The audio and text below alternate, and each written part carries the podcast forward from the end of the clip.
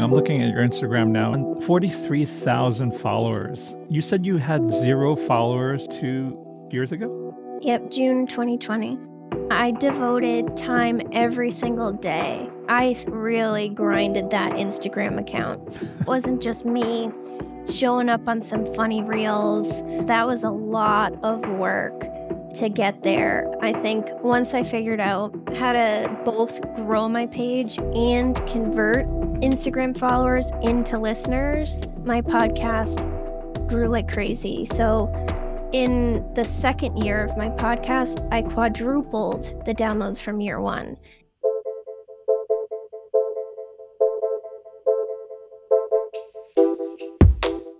Hello, you're listening to Podcast Growth Hacks, where I talk to podcasters of all experience levels to unpack the most powerful growth tactics they used to grow their podcast. I'm Pat Chung.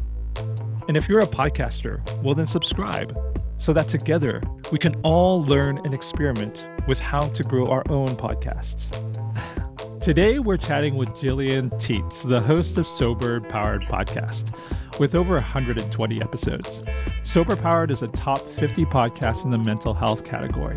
Professionally, Gillian has a master's in biology, but not long ago, she quit her full time job in biotech and started her own business to focus on providing education around addiction and podcasting. Today, along with her podcast, Sober Powered, she also runs her own podcast network called Sober Powered Media.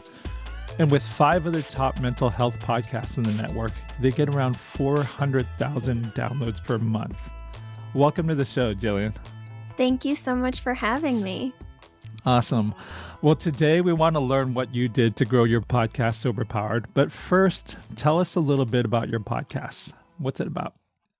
So, my podcast is all about helping people understand why they have a problem with alcohol and why other people don't. So, I wanted to break down like the whole belief that it's because we're losers or we're weak willed or we don't have self control.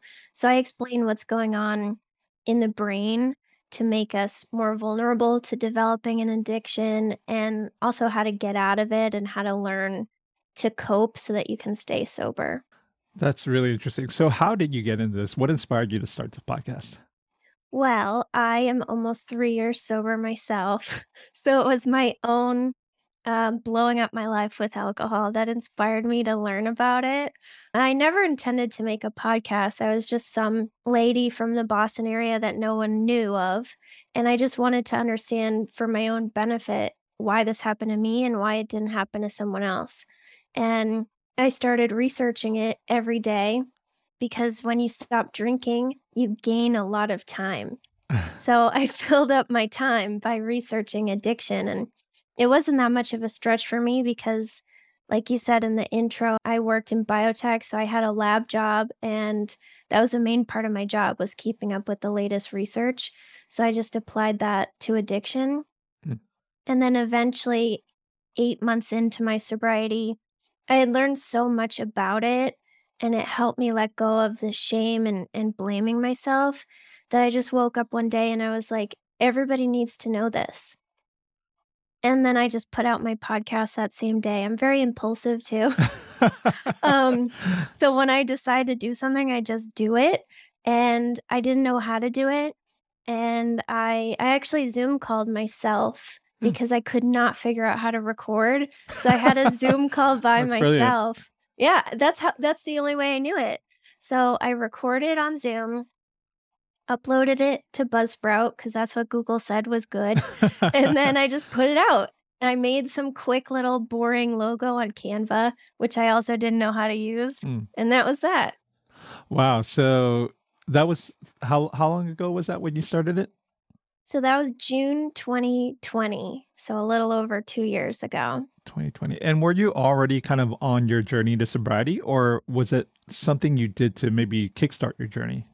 No, when I was drinking, I would spend my time researching how do you moderate or how do you control mm. your drinking. It wasn't until I stopped drinking that I wanted to understand, like, why me?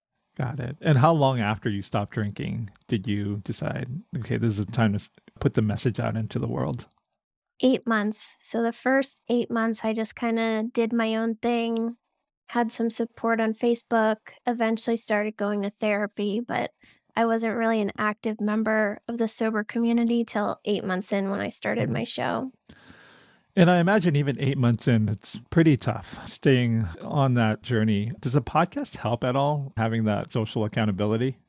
It really does, and a lot of people, even if they stay sober for a while, Mhm. our mind still tells us, like, "You weren't that bad," or "Maybe it's been long enough, and you can moderate now. You've learned so much." Like, our mind is always convincing us that it's gonna be different this time. So having my show and having people, like, wake up on Friday morning and look forward to my Mhm. episodes, it makes it easier for me to not indulge those weird thoughts, so it keeps me on my path because I feel like my work is really important, and I know that I could never lie to my audience if I Mhm. was trying, you know, controlled drinking again. I could never lie to them and keep doing it and pretend like I was still sober. I mean, I'm totally rooting for you. I love the topic, and I love your journey, and I mean, if you did, I don't even wanna put that thought out there, but if you did, would you actually tell your audience? Or is that something that's just way too difficult? Uh, I don't know. There are some people in the sober community that have tried to moderate, and what they do is they just kinda quietly disappear. I Mm. don't know of any podcasters that have done it because it's easier to disappear from social media than it is to disappear to a show that you've been doing for, like, 120 weeks Okay. regularly. So, Mm. I would probably have to tell them, and and I feel like a lot of people would be hurt and let down, and no Mhm. one would be mad at me because they understand the thought process, but I think I would let a lot of people down. That's interesting. So when you started the podcast, um, first of all, once again, I love the topic and I love the niche. Did you look at the industry in general or the niche in general to see if there's other podcasts like it? No. I did that later. Um, I just figured no one's probably gonna listen to this anyways because no one knew who I was, and I'm just gonna put it out there because it feels like something I should do, and and that's what I did, and then eventually, I was like, "Okay, well, now how do I get people to listen? Because the first day I put it out, I had 9 listens, and 2 of them were me and 1 was my mom, so it wasn't, like, a lot of people that were listening, but eventually it started to grow, but it was really slow. Mm. And when did you like, in what episode were you like, "You know what? I'm tired of these 9 listeners. I wanna I wanna increase this listener count." When did you start doing that? I think around like, pretty early. I think around episode 3 maybe cuz I had also just got on Instagram when at the Mm. same day I launched with no followers, and then Mhm. I saw, like, so many people have all these followers, like 50,000 followers, and they look so cool. So I got, like, sucked into that excitement, and mm-hmm. I wanted that for myself. So then I immediately started thinking, like, "How can I get more listeners?" And so right from episode 3, and then I'm like, "What topics would would get people really interested?" But it it was hard, I had to learn a lot. And were you literally starting from 0? Like, you didn't even have, like, a personal Instagram account? I had a personal one with, like, not very many people, and I didn't Mm. want, like, my family and my old work colleagues to listen to my podcast about my drinking, Mm. so I did not share it personally. I Mm. actually kept it I kept it very separate, and I made sure that none of those people would find out, and I didn't want any overlap across the social media. I didn't use my full name on the new account for a while, I just said "Jill," so that Mhm. if people were searching for me, they wouldn't find me. Yeah, so I really protected it from from my personal network. Mm. And how are you now? Are you a lot more open about it? Yeah, now that I do it full time, it it still feels hard. There's a lot of people that are coming back from LinkedIn. Like, everyone I've ever worked with has been looking at my LinkedIn page, and some are following me, and that feels uncomfortable. Like, I feel like everyone's looking at my work now, and they're like, "Oh my god, I didn't know Jill had a problem." And I Mhm. feel like maybe it's nosiness, but I'm hoping it's just support and feeling, like, proud of me, but Mm. it's really hard to share that with people that knew you professionally. Yeah, exactly. And something we learn in podcasting is always like put yourself out there, you know, leverage your current networks. And yeah, I could see that could be very hard for a subject matter like this. And I mean, it's even hard for me to portray myself as a podcaster as something I've never done before. So even as a content creator, it's very different. Are you still kind of overcoming that right now or? Yeah, I would say I'm closer to the point where I don't care and Mhm. it's just whatever, but it's still awkward for me and family that maybe didn't know. Like, it just feels weird. Like, I don't know, are they going to listen to it? Like, what episode are they going to listen to? Um, some are very vulnerable, so hopefully not those. Like, are they going to look through my Instagram? Like, I just don't know what they're going to look at. Mhm. So I feel really vulnerable about that. Sure, sure. Well, so going back to when you said in the beginning, right around episode three, you started thinking, how do I get more listeners? So, what are some of the tactics you did lean into in those very early stages? I tried to pick really exciting topics that I knew would be clickbait. Like episode 4 was about sex. Mm, So I thought like, "Oh, that's gonna get a lot of people." It was about like how alcohol affects sex, mhm. and it didn't get a lot of people. And then and I kept trying that, and then I would try like I was still doing the new episode as outpost because I thought that's just like what you're supposed to do. So I was trying like if I could just put the description on it and if they would just look at it before scrolling, then they would want to listen. So I kept trying to find ways to get them to at least look at the post and read it. Um, and I tried different iterations of the new episode as outpost over that first year. And each one got a little bit better, but Mhm. it's still like very low reach, very low engagement. And my main source of success, I think, in the beginning was Facebook groups. There's a Mm. lot of Facebook groups about sobriety, and I joined them and I didn't just spam everybody, you know, here's my link, listen to my show. People would ask questions. So they would ask, you know, I'm 13 days sober and I just want a thousand pounds of sugar. Like, why do I feel this way? Is this normal? And I would comment with the actual answer. Mm. I would explain why they want so much sugar and, you know, assure them that it's normal. And then I would say, by the way, I have a podcast episode on this topic. If you're interested in learning more about it, I can send you the link. So I'd have like a short paragraph of the actual answer and then just like a little sprinkle at the end. And that got me a lot of success because then you create a thread and it's like, oh, send me the link, send me the link. And then it draws more attention to your comment. So I Mhm. think that was my Instagram took much longer, but I think Facebook groups was where I really started to get some traction. Interesting. And how often were you doing this Facebook technique? Every day, I like when I committed to this podcast, I committed to an every single day grind. And I still work that way now that I'm building a business and I'm new. Every single day grind because that's what it takes for the most part. Like maybe you don't have to do 7 days a week, but you could do 4 or 5 depending Mhm. on what you have going on, but you have to be present and you have to keep pushing it and and like getting it in front of people and sometimes it's going to take them like 6 months to even give it a chance, but you just have to keep sharing it and pushing it for people to listen. Yeah, I've always wondered about this Facebook group second because sometimes I'll like pop in a group and I see these people, you know, they're always posting and uh, I kind of want to dive into that tactic a little bit. I know that's not the main tactic we're going to talk about, but what did you do? Did you just have the group open at all times and just kind of looking at messages? Like how many hours a day were you actually in there? 1 to 2 maybe, I would hmm guess, 1 to 2 per day, and I would just go through and look at the posts or look at the comments or something, and I was a very active member of one group. A hmm lot of people will say, like, "Join 15 groups." Yeah. You can't give 15 groups your attention. You can give one big group your attention, though. The one hmm I joined had, like, 25,000 members at the time, and I was so present in there, and I was helping people so much that even though I was promoting my podcast in every single comment I made, they actually made me an admin. Oh, wow. because I was supporting the group so well. So it's not a skeevy like spammer tactic Mhm. if you just sprinkle it in at the end of of a helpful comment, but it's when people go in and they're like, "New episode is out. Listen Mhm. to my show." And they're just like, "Me, me, me, me, me."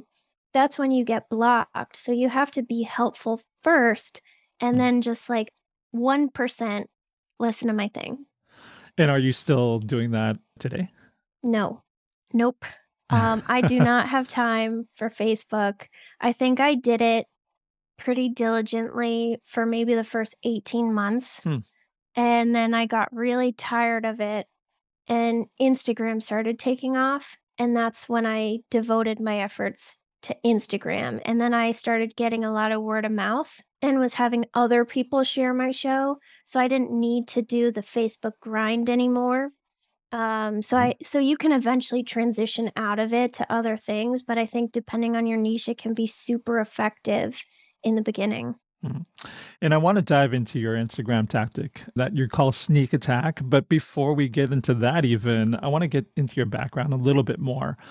You, you mentioned the grind, doing this grind every day. And I listened to one of your episodes where you talked about transitioning from your full time job at a biotech firm to starting your business full time.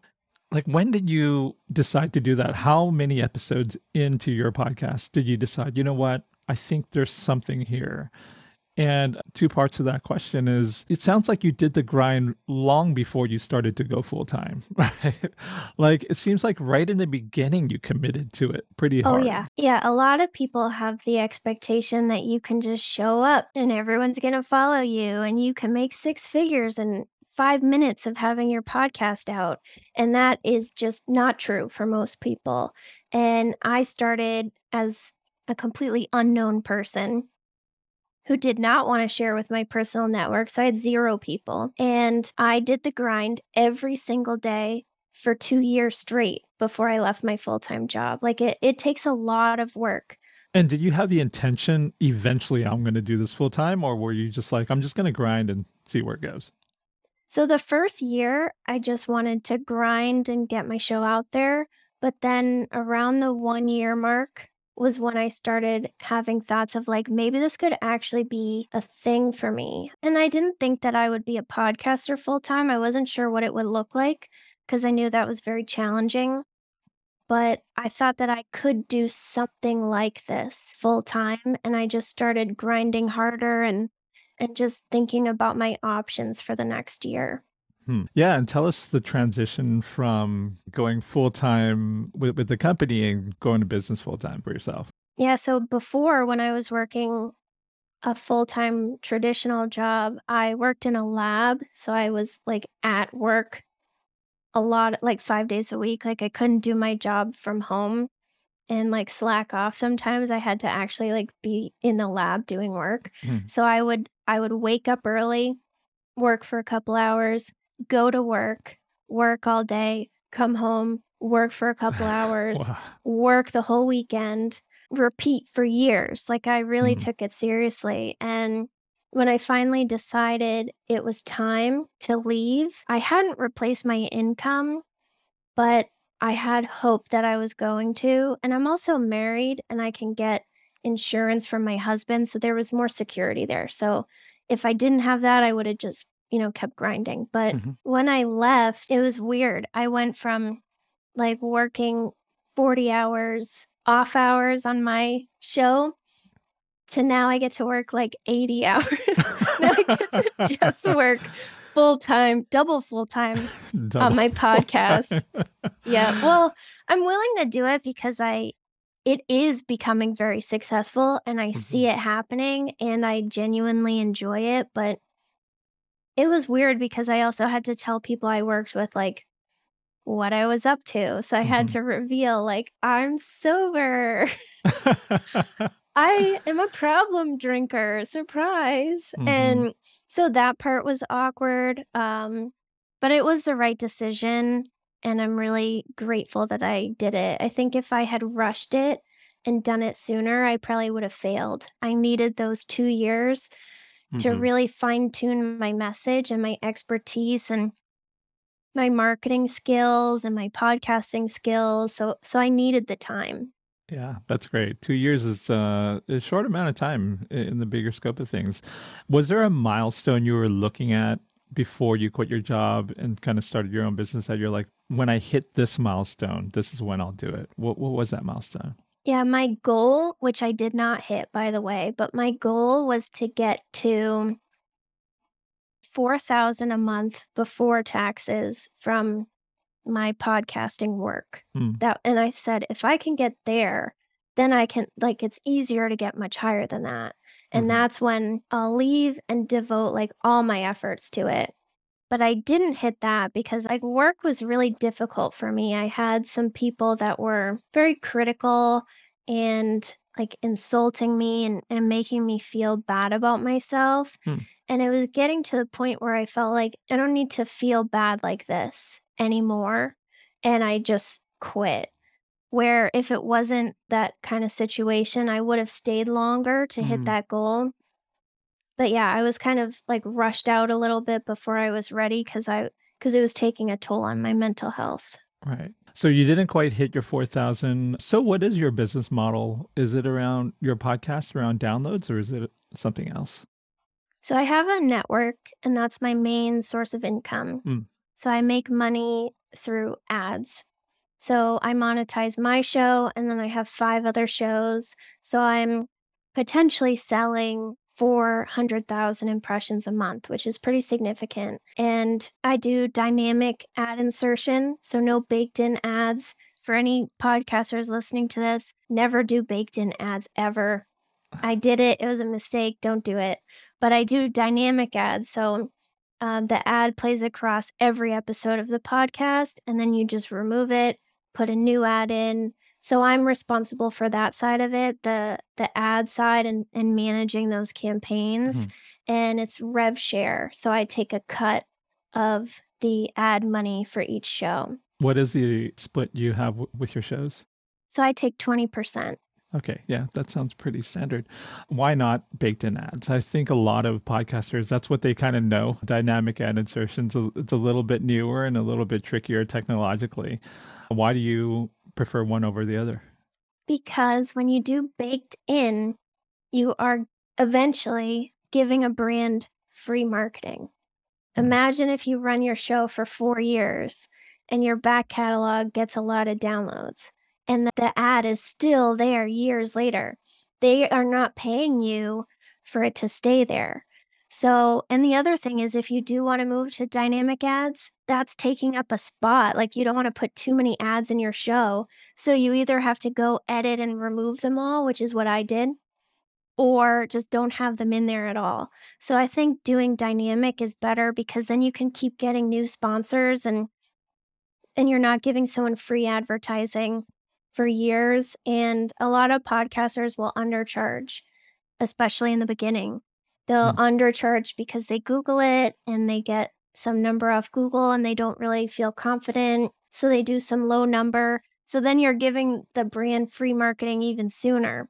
So I would just say get on Buzzsprout for like 12 or $15 a month and they can let you do dynamic ads and then you just run the ad that way. It's they make it really easy. So you actually take the pains of taking out your baked in ads. Yep. So I edited out baked in ads. I think it was like 70 episodes that I had them in. Yeah. And then I have another show in my network that has baked in ads. And now I have an intern. She is editing out the baked in ads for my podcaster, but it is a lot of work to Yeah. go back through. And if you didn't keep a good record or you didn't like keep track of your episodes and organize them well, it's very hard to remove all of that. Yeah. And even diving into that a little bit deeper, for the sponsors that you did contracts with for those baked in ads, did you have to tell them that you had to remove them or how did you handle some of those older sponsors? Yeah, so I think if you're signing contracts with someone, just be careful not to say like permanent, like the ad's going Right. to be in there for all eternity. I signed a like a 3 month contracts, so the sponsorship is for 3 months. Mm. So then, you know, if you let it go 3 months longer every episode has had three months of the baked in ad being there and it's safe to remove.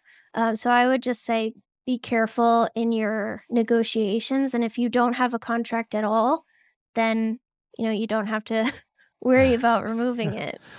And I'm also curious, did you ever do any kind of calculation of like, was your back catalog getting a lot of downloads? Like, did you get ROI on doing all the work of removing all the ads and everything? Yeah. Yeah. My back catalog gets a ton of downloads. Probably, if I had to guess, like close to half of my monthly downloads Oh, are from my back catalog. And there's a lot of people for all podcasts that will go start at episode one. Yeah, there are a lot of people that go back to old episodes. So, uh, before we dive into your main hack, let's spend a little time talking about your network since you brought it up. So, your network, how did you get your first five? Because, like you said, 400,000 downloads per month. That's a lot.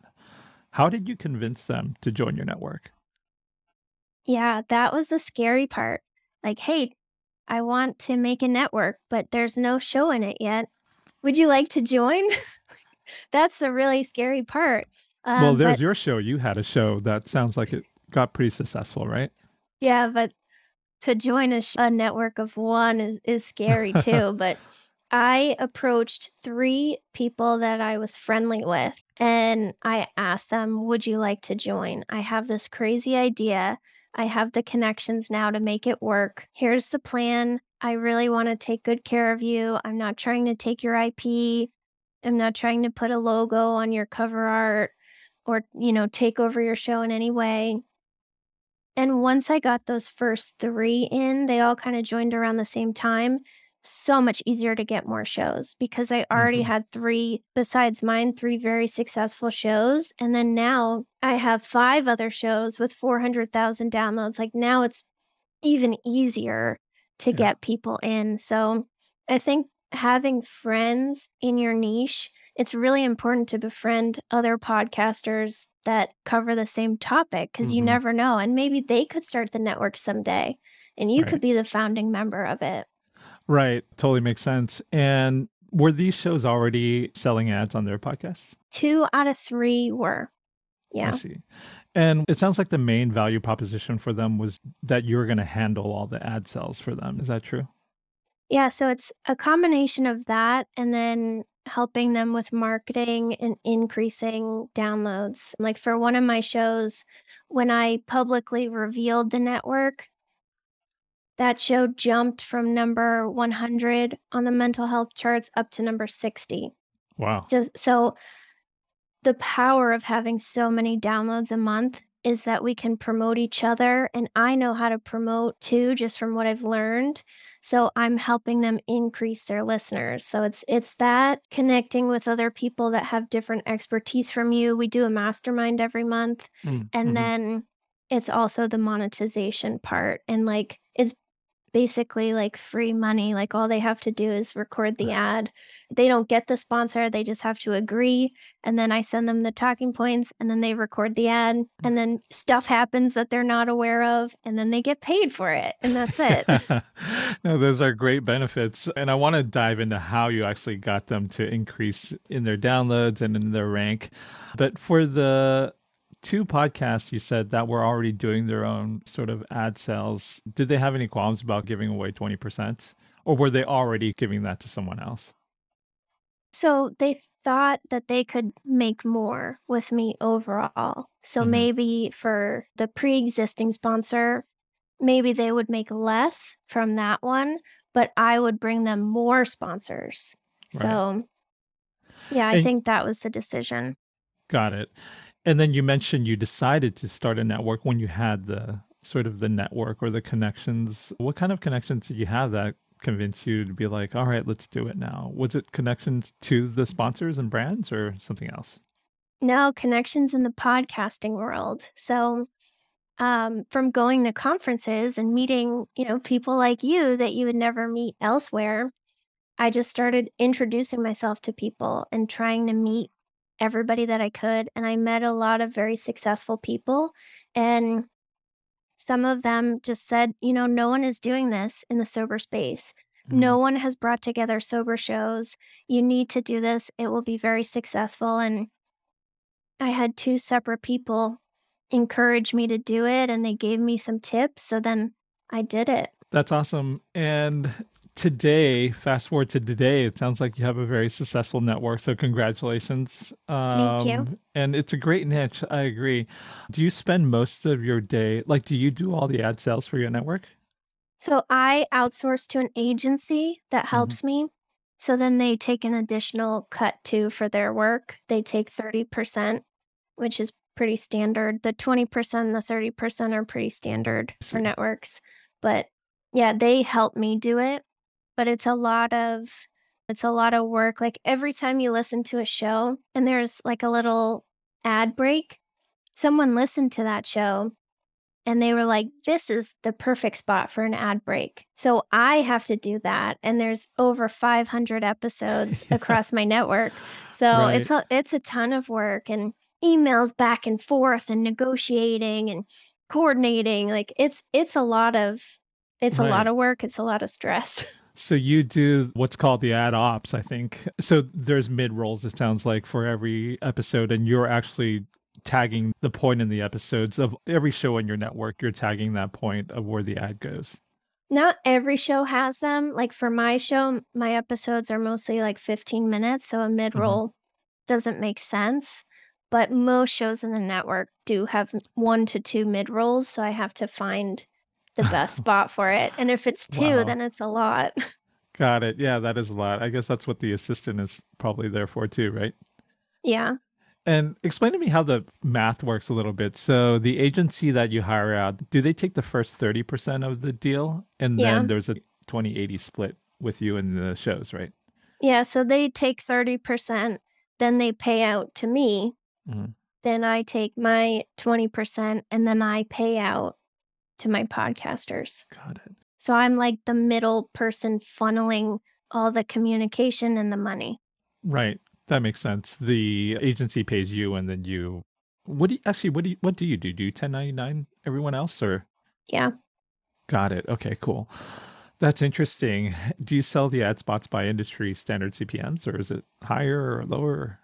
Yeah. We use the standard and then based on the sponsor, they may want to negotiate lower or something like that. So every deal is a bit different.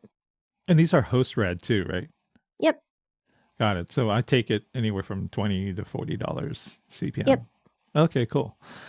That's very cool. Yeah, that makes sense. Ton of benefits for joining a network like this. And what's your goal for the network? Like, do you have pretty lofty goals of getting a lot more shows or getting better sponsors or getting your own ad sales team? Or where do you want to take it from here? Good question. I would like to get a lot more shows, obviously, um, and What's get the us ideal? maybe 10. I don't know. I don't hmm know yet. Uh, I'll have to see, but hopefully not all at the same time. But I would like to hmm get more shows and get them all sponsors and have us all work together and share our expertise. And I think really what I want to do is show the podcasting world that networks don't have to be these big corporations. They can be, and that's great. But a network started by one random person who cares can also be really successful and good for podcasters. So I kind of want to show that that's possible to other people who want to start one, but they're not sure. For sure. I want to follow your journey because I am super interested in this idea of an independent network. And I asked you how big because you're right. When I think of independent, I'm thinking even the size that you have, it seems incredible that y'all could get 400,000 downloads a month and sell across that. That's really cool. Thank you. And for the shows that you work with, are they doing it full time too? Or is it kind of aside for some of them? Um, it's a combo. I think everybody's podcast supports their business Mhm. in some way. Like I some of the people that host the shows in my network, they're therapists, so that's their main job is their private practice. Other people are coaches, so that's their main thing and then the podcast supports it. So no one is a full-time podcaster, but Mhm. the podcast is like a percentage and then it supports all the other stuff. Got it. So the ad revenue that they do generate is just kind of icing on the cake a little bit.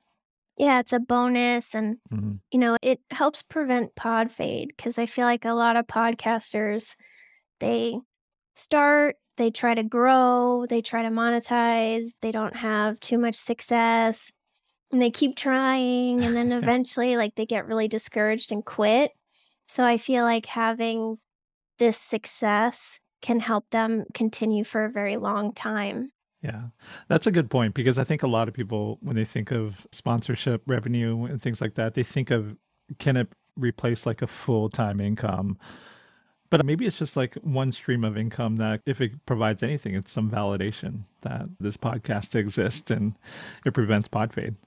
Yeah, and if if you wanted to replace your income completely, you would probably need somewhere between like 150 and 200,000 downloads a month Mm, to yeah, start. I mean, depending on how much you want to make, but right. yeah, I think that would be like a good starting place if you want to be full time. But most shows, it's more of a support thing. Yeah, yeah, it's supporting some other revenue streams. That totally makes sense. So part of the reason why a show would join your podcast network is to help with the monetization, but you also said to help them market their podcast. So I want to dive into your uh, big podcast growth hack now, and I think this is something you shared on stage at Podcast Movement, right? So maybe start with maybe broadly, what was your topic at Podcast Movement? Yeah, so when I speak, I will usually talk about social media strategy in general, or I'll talk about how to get more exposure. And then a component of that is social media. Got it. So let's dive into social media. And is your platform of choice, you mentioned it earlier, Instagram? Yep. Why Instagram? Um, I like it. I knew how to use it. I feel like Facebook is very dramatic. So I I just like naturally didn't want to be over there. Mhm. Twitter, I have no clue how to use that. So I think Instagram was just I already knew. And there's Sure. a very large sober community on Instagram. Oh, okay. Yeah, that totally makes sense. Be where your community is. Yep. Yep. So you have a main hack that you call sneak attack. I want to hear about this. I don't think I, I can't even picture what it is in my head. It's a good one. And I made it up because I was just trying to figure out like how do I get these people to listen? If they would just listen to my show, they would like it and subscribe and it would help them, but they just need to give it a chance. And I tried for the first year with the new episode is out and like trying to make different iterations of that post to get people to care. And I did get some improvement every time I made a change, but it wasn't really working. And then around that time, the like quote card kind of posts got popular Mhm. where it would just be like one square with some kind of impactful phrase. And I thought, what if I made that about my episode? So I tried to do that and it was much better. Huge, huge jump from the new episode is out post, but it wasn't great. And then I figured out the reason. I'm telling people up front, listen to my podcast. And they see that and their mind triggers them to be like, I don't care. I don't listen to this show. And they just swipe by it. Mm, mhm. So my main point whenever I do a talk or or like work with someone or share strategy somewhere is no one cares about a podcast they don't listen to. They just Mm, don't care because they mhm. don't listen to it.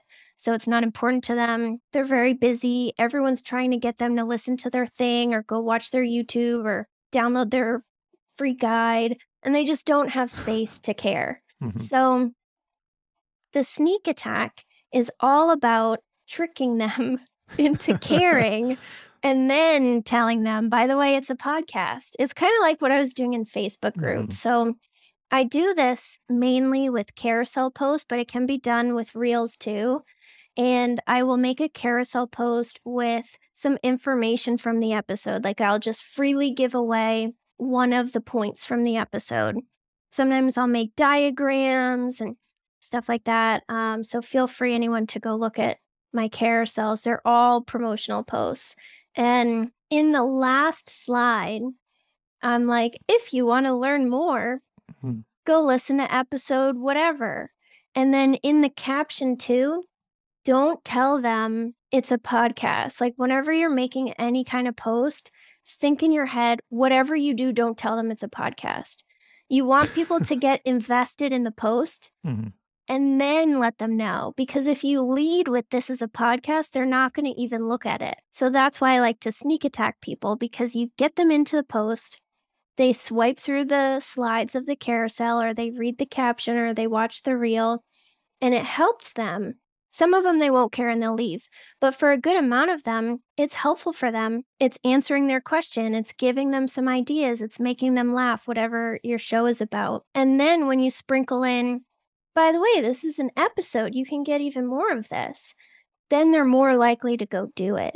And also, when you do a sneak attack post, because it's valuable by itself, people will follow you from that. Like my carousel posts get pushed out to 100,000 to 200,000 people. And then I'll get, you know, depending on the post, like 1,500 to 5,000 followers from one carousel.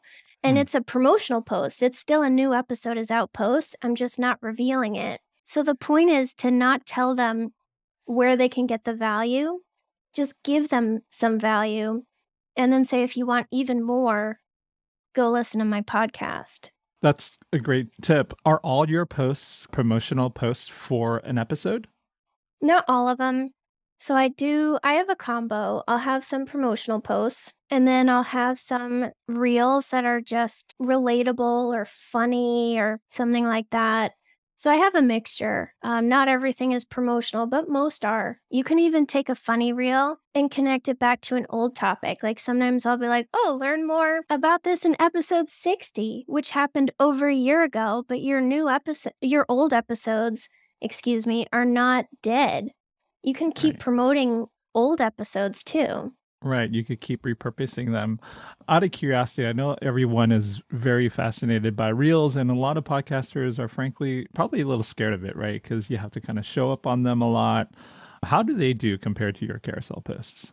My carousels are the best. Oh, wow. That's Yeah. surprising because I thought, you know, everyone's saying Instagram is prioritizing videos and all, but still you're seeing the carousels do well. Yeah, my carousels are the best because they get thousands of shares because they're very informative and helpful. Right. Because people want to reshare these types of like little nuggets of truth within that Exactly. right? They're much easier to share than an informative reel. If you are doing a reel, those are those work too and they're helpful, but I've found just looking at my analytics, my carousels are way better, but Mm. it's going to depend on the account. Some people have more reach with their reels. hmm And do you use any tricks to drive people who look at the posts and they get to that last slide and they do want to listen to the episode? Do they just go to your link in the bio or something like that? Or Yeah, I just say go to the link in my bio and then the first button is listen to podcast. got it. Okay. And what link in the bio tool do you use? I use Campsite, which I don't think a lot of people use, but it's really good. It's $70 a year. Hmm. And you can actually make three different link in bios. So if you have multiple accounts, you can use your same campsite for multiple link in bios. And it lets you schedule links. So you can schedule out the new link for your episode and it'll pull in feeds from YouTube and other Mhm. things like that. So you don't have to post your new videos in there. If you do YouTube, it'll automatically pull them and update it. So it's it's really cool. I love it. Yeah, and this is amazing. I'm looking at your Instagram now and I see your link in bio and 43,000 followers. You grew this, you said you had zero followers just when you started your podcast, which is, what was that? You said two years ago? Yep, June 2020. Wow. So you really, I mean, when you say grind, I could see the, the results of the work 43,000 followers. And I mean, what did you spend more time doing? Did you spend more time growing your Instagram or did you spend more time growing your podcast? Like, which came first? Definitely more time on the podcast. But then I devoted time every single day to gr- I like really really grinded that Instagram account. that took a lot of work. That wasn't just me showing up on some funny reels or like stupid trends. That was a lot of work to get there. And yeah, every day grinding. I basically switched the Facebook group one to two hours a day grind with Instagram grind. Mm, hmm So one or two hours a day, and looks like you do post a lot every day, and I like it. Everything looks consistent. We see your face in it. We see these quotes. No, I dig it. I think it's a great strategy. Um, and is this what you do? You mentioned in your podcast network, you help them with marketing. Is this a playbook you run for them?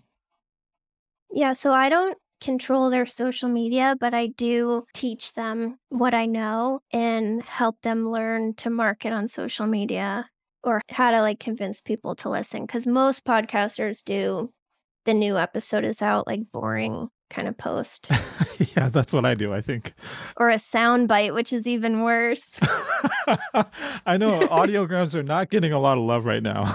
No, don't even waste your time. yeah, Don't waste your time on that. That's interesting. Um, yeah, I, I might have to take that advice. It is, um, I feel like I learned how to do it very quickly. I'm like, it's not wasting time. You know, it's just weird. I'm just such a visual guy and it seems like it would work, but you're right. I think I'm hearing so much advice, it doesn't work. And I think the thing that people say, it's like it's hard to convert a social media consumer into a podcast listener. Yep. And I, you know, I'm going to push back a little bit still on your Instagram trick. Pushback meaning, do you think like really was this the turning point for your podcast growth? Is your Instagram growth? Yeah, that's what I believe. I think once I figured out how to both grow my page and convert Mhm. Instagram followers into listeners, my podcast grew like crazy. So, in the second year of my podcast, I quadrupled the downloads from year one. And I did that from Instagram and from guesting on other shows. I was on a lot of shows. Mhm. Yeah, I love the guesting. And even when I did some research on you, I think you just did one last week. You just showed up on some, something last week. Do you try to do these on like a weekly basis? It's it's weird. Sometimes I'll have none and sometimes I'll have like 5. So Yeah. Do you but yeah, actively seek them out or kind of just passively when people ask you?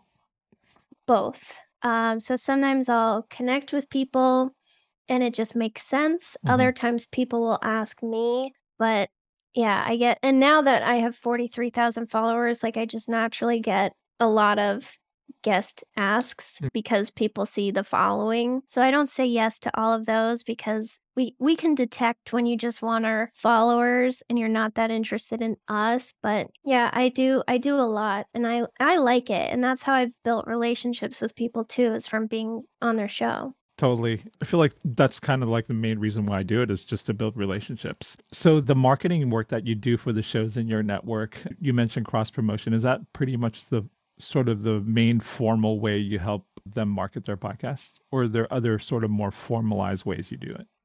Yeah, so I'm not doing any paid advertising for them. It's all organic and I've never done paid either, but I will teach them what I know. Mhm. I'll try to get them more exposure. I promote them on my own page and we cross promote.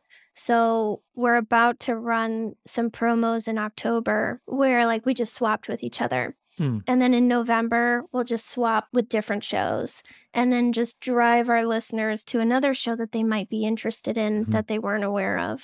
And do you do full episode swaps or is it just promo swaps? Just promo, but um, we might do one. Actually, one of my podcasters proposed it, and I thought it was a really good idea. It's not really a feed drop, but it's like if you have an episode where you're talking about shame, for example, and then I have done an episode on shame, then that podcaster could take like a clip Hmm. from mine into their episode. So we haven't tried it yet, but I think it's a really good idea. Yeah, that sounds like a great idea. It's like relevant to that episode. For these promos, do you treat it as a DIA? Yes. Okay, so you could swap those out programmatically too. Yep. Got it. That's super cool. Yeah, because whenever people talk about promo swaps, I think most people still think of it as just like that embedded promo, but you treat it as an actual programmatic ad. Yeah, don't bake it in because I can promote your show in October across my entire podcast. And then next month, I can promote this other show across my entire podcast. So if you bake it in you're you're like removing potential ad slots that you have that Right. now you can't use anymore. Right. And speaking of ad slots, that's what I was going to ask you earlier. So, when you're using this third party uh, advertising sales agency, and kind of related to what I asked about how many shows do you want to grow your network to, is it hard to get 100% ad fills for all this inventory? That is a really good question. Yes, it is hard. Some shows are easier than others. Like my show is at 100% full for the rest of the year. Mhm. Other shows, they're slowly working up to that. So it depends on the demographic that the sponsor wants to hit too. So they know information not just about the numbers, but like who the people are, like what their ages are, what gender they are, stuff like that. So that determines who the sponsor is too. So sometimes they just want to target certain demographics more.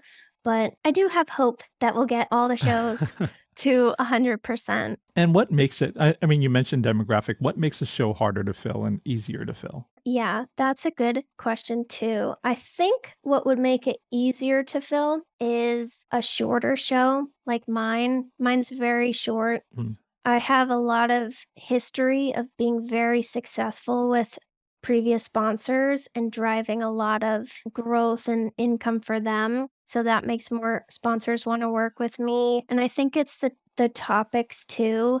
They might just prefer one topic over Mm, another or mhm. think that their people might be listening to a certain topic Right. over a different one. So, when a sponsor comes to you now, they're going through your network, right? Yep. Yeah. So it all goes through the network. It doesn't go through the podcaster. I see. And then they're actually asking to be placed in specific shows versus just across your whole network. And Yeah. Some want to be across the whole network.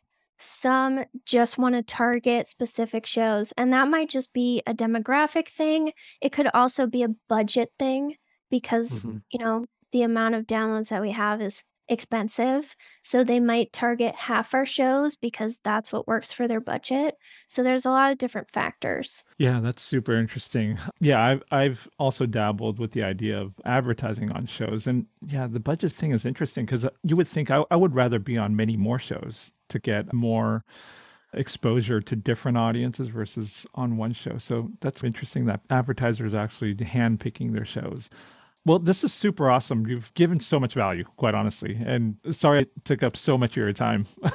No, this is so fun for me. it. Oh so yeah, I could tell you. love podcasting, which is why I, I love talking to people like you. That's awesome. But I do want to be conscious of your time, so we always end off our episodes with our final quickfire questions. So starting with question number one: Do you collect listener emails? Yes, I do. Yeah, and how do you do it? So I have a couple different ways. I think the most successful one right now is I have a free three day email challenge. Hmm. So they get an email every day that helps them not drink or reevaluate their mindset around Ah. drinking. So that one's super successful. That's brilliant. so Um, every s- day for three days, they have to take a challenge to not drink. Yep. So if you do a challenge, people love that. They just love the mm. idea of a challenge. And I think that's more attractive than like an ebook or something. I also have an ebook that gets me some and has got me a lot over the years, but I think the challenge is really driving it. And then I just plug it in my show too. I say, if you want to connect with me, you can get emails from me using the link in the show notes. And then I tag people wherever, like I have people tagged that came from the challenge. I have people tagged that used the link in the show notes on my podcast, people tagged that used the link in my bio on my Instagram. So, like, I know where everyone's coming from and I know like what's successful and what I should not devote as much time to. Yeah, that's super cool. I love it. Very smart. So, question two uh, What's the last podcast you actually recommended to someone? The last one is The Emotional Badass, which is in my network. And I recommended that to my members last night when we had a meeting and we were talking about boundaries. And The Emotional Badass has so many episodes about boundaries. So, and she's in my network. So I'm marketing for her. that's awesome. Yeah, that's a signal of a good uh, podcast network. Question number three How much time do you spend producing each of your episodes? At least 10 hours. Um, my episodes require a lot of research. So it's Oh, usually like five hours of research. And then I condense that down into a 15 minute episode. So just the research portion yeah. is a lot of work. Yeah, I was listening to some of your episodes and I was like, wow, the research Yeah. that must go into this because you get into the biology and probably neuroscience too, I imagine. A lot of work. So kudos to you. That is grind. Question number four What's your favorite podcast tool? I think one that I'm excited about right now is Riverside. And Mm. that's because of all the new stuff. I used Riverside like over a year ago and it was good and it did its job and it was affordable. Um, the magic editor wasn't that great back then, but they've made so many changes and now you can make something that's like YouTube dimension. You can make a clip that's set up to be a reel. Hmm. So you can then, instead of you know, posting a boring soundbite, you can post like a video soundbite that you make in Riverside real quick. And they set it up for you and normalize the audio. So I think I'm really excited about that. I just started using it again and it's been fun. I edited some stuff in there real quick yesterday and Hmm. it was very simple. That's cool. And you mentioned YouTube. Are you on YouTube too? I was on YouTube and I was consistent on there, but it was really hard with, Yeah. you know, just time. And now I just post monthly. So I have a live stream for my membership Oh, and then I okay. take a clip and I put that on YouTube and I'm like, "Hey, if you like this, join the membership. I'd love to see you in there." so just once a Yeah. month now. And I didn't even get a chance to ask you about your membership. You have a membership that you sell to your listeners? Yeah, so I just started it um, about a month ago, Wow. and it's a community. We have meetings once or twice a week for support. There's a premium podcast, um, Hmm. stuff like that. So it's just to support them in their Right. journey and and make them feel that they're not alone and that they're cared about. Got it. So it's like a community group. It's not a course or anything like that. Yep. Okay. Yeah. Yeah, that totally makes sense. I'm actually usually surprised not more podcasters do that. They always like jump straight to course. Yes, like, they do. Some people just want a community, you know, they don't want to learn anything. They just want to hang out with other Yep. people. Cool. And what social ma- media platform are you on, on the most? I take it it's Instagram, right? Yep. Okay, right on. And the final question What's your primary call to action at the end of each episode? It switches a lot. I never do the same one. And this was actually here's your answer to what we were talking about before we Mhm. started recording. But sometimes, if it's a really good episode and like I recorded and I just felt like it was great, at the end of the episode, I'll say, by the way, if you liked this episode, I would love if you could take a minute and leave a five star rating and a review. It helps the podcast get discovered by more people who would benefit from this information. And I don't say it every time. I only say it after a really good episode. I mean, they're all good, but you know what I mean. Uh-huh. And then I will get like a big boost in ratings and reviews from that. Other ones join my membership, obviously. Sometimes nothing. Sometimes just like, thanks for being here. You're amazing. I'll talk to you next week. So it changes all the time. And when you when you change it up, they don't tune you out. Mm, Something that people do is they'll they'll repeat the same thing over and over, like connect with us in the Facebook group and leave us a rating and a review. It helps the podcast Yeah. so much. And yeah. if you want to donate, blah, blah, blah. And when you repeat that over and over and over, they just tune it right out. Right. So you got to change it. Yeah, I'm definitely guilty of that. I'm guilty of the thing that lazy beginner podcasts do where they just record the clip and use that recorded clip over and over again. And I'm already feeling it. I, I think close to episode 20. And I'm like, okay, I got to change it out. Um, but do you ever kind of leave it on there for a little bit longer just to kind of drive it home? Leave what on? Uh, the same call to action. no. Oh, well, you change it out a lot then. Yeah, I change it every episode and I just record it like in the moment. Like as as I end the episode and I'm finishing up recording, I just kind of say something that's on my mind somewhere for them to go or nothing and then I just say, "And I'll talk to you next week." And then the music plays. And do you at least have the rating and review one? Because, like you said, uh, in researching your show, you have an average of 4.9 stars on Apple Podcasts and 480 ratings. And that's something I'm trying to increase right now. That's a lot of reviews. So you only just periodically give that call to action? Yep. So, for example, anyone listening, if you enjoyed this episode, I'm sure that you did because we talked about a ton of cool stuff in here you should totally go leave a five star rating and a review because then it helps more people discover this really cool episode that would help them learn how to use social media and get more exposure. Just sprinkle that. it only on like when you do an episode and you feel like, oh, that was That's so what I, good. yeah. Then you do it. Yeah, no, you're right. Even as I'm listening back in my head, some of the podcasters that I love, they only kind of do it on their favorite episodes, which sometimes it's like all of them. yeah. but I want to give a plug to you. What's one call to action that you're excited about for yourself right now? Something I'm really excited about is I'm starting a new podcast. Whoa, big. And I, yep. And I'm calling it The Grind. I love it. You use that word so much. I'm like, okay, that's cool. Yep. Um, So it's obvious what it's about if you've ever heard me speak. yeah, So it's called The Grind, a business podcast. that's So cool. it's going to be more of this. More of this targeted towards podcasters or businesses in general? Everybody, yeah. Everybody. Well, I'm definitely going to subscribe. Where can they go find it now? The trailer is going to be out soon. I have to record it. So, Mhm.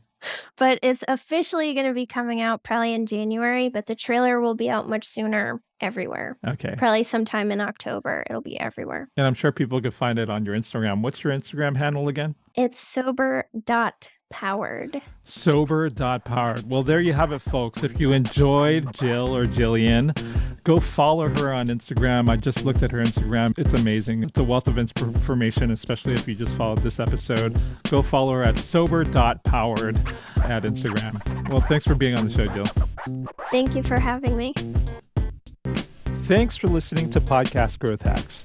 If you like the show, please tell a fellow podcaster about it. This really does help keep our show going. And if you have a podcast growth question that you're kind of curious about, well, I'd love to hear from you. You can leave me an audio message by going to podinbox.com slash podcast. Once again, that's podinbox.com slash podcast. I'll include that link in my show notes. I personally respond to all questions I receive there. And once I get your question, I'll find the podcasting expert to answer it on an upcoming episode. We'll play your question and I'll even give you a shout out. Until the next episode, keep creating and keep growing your show.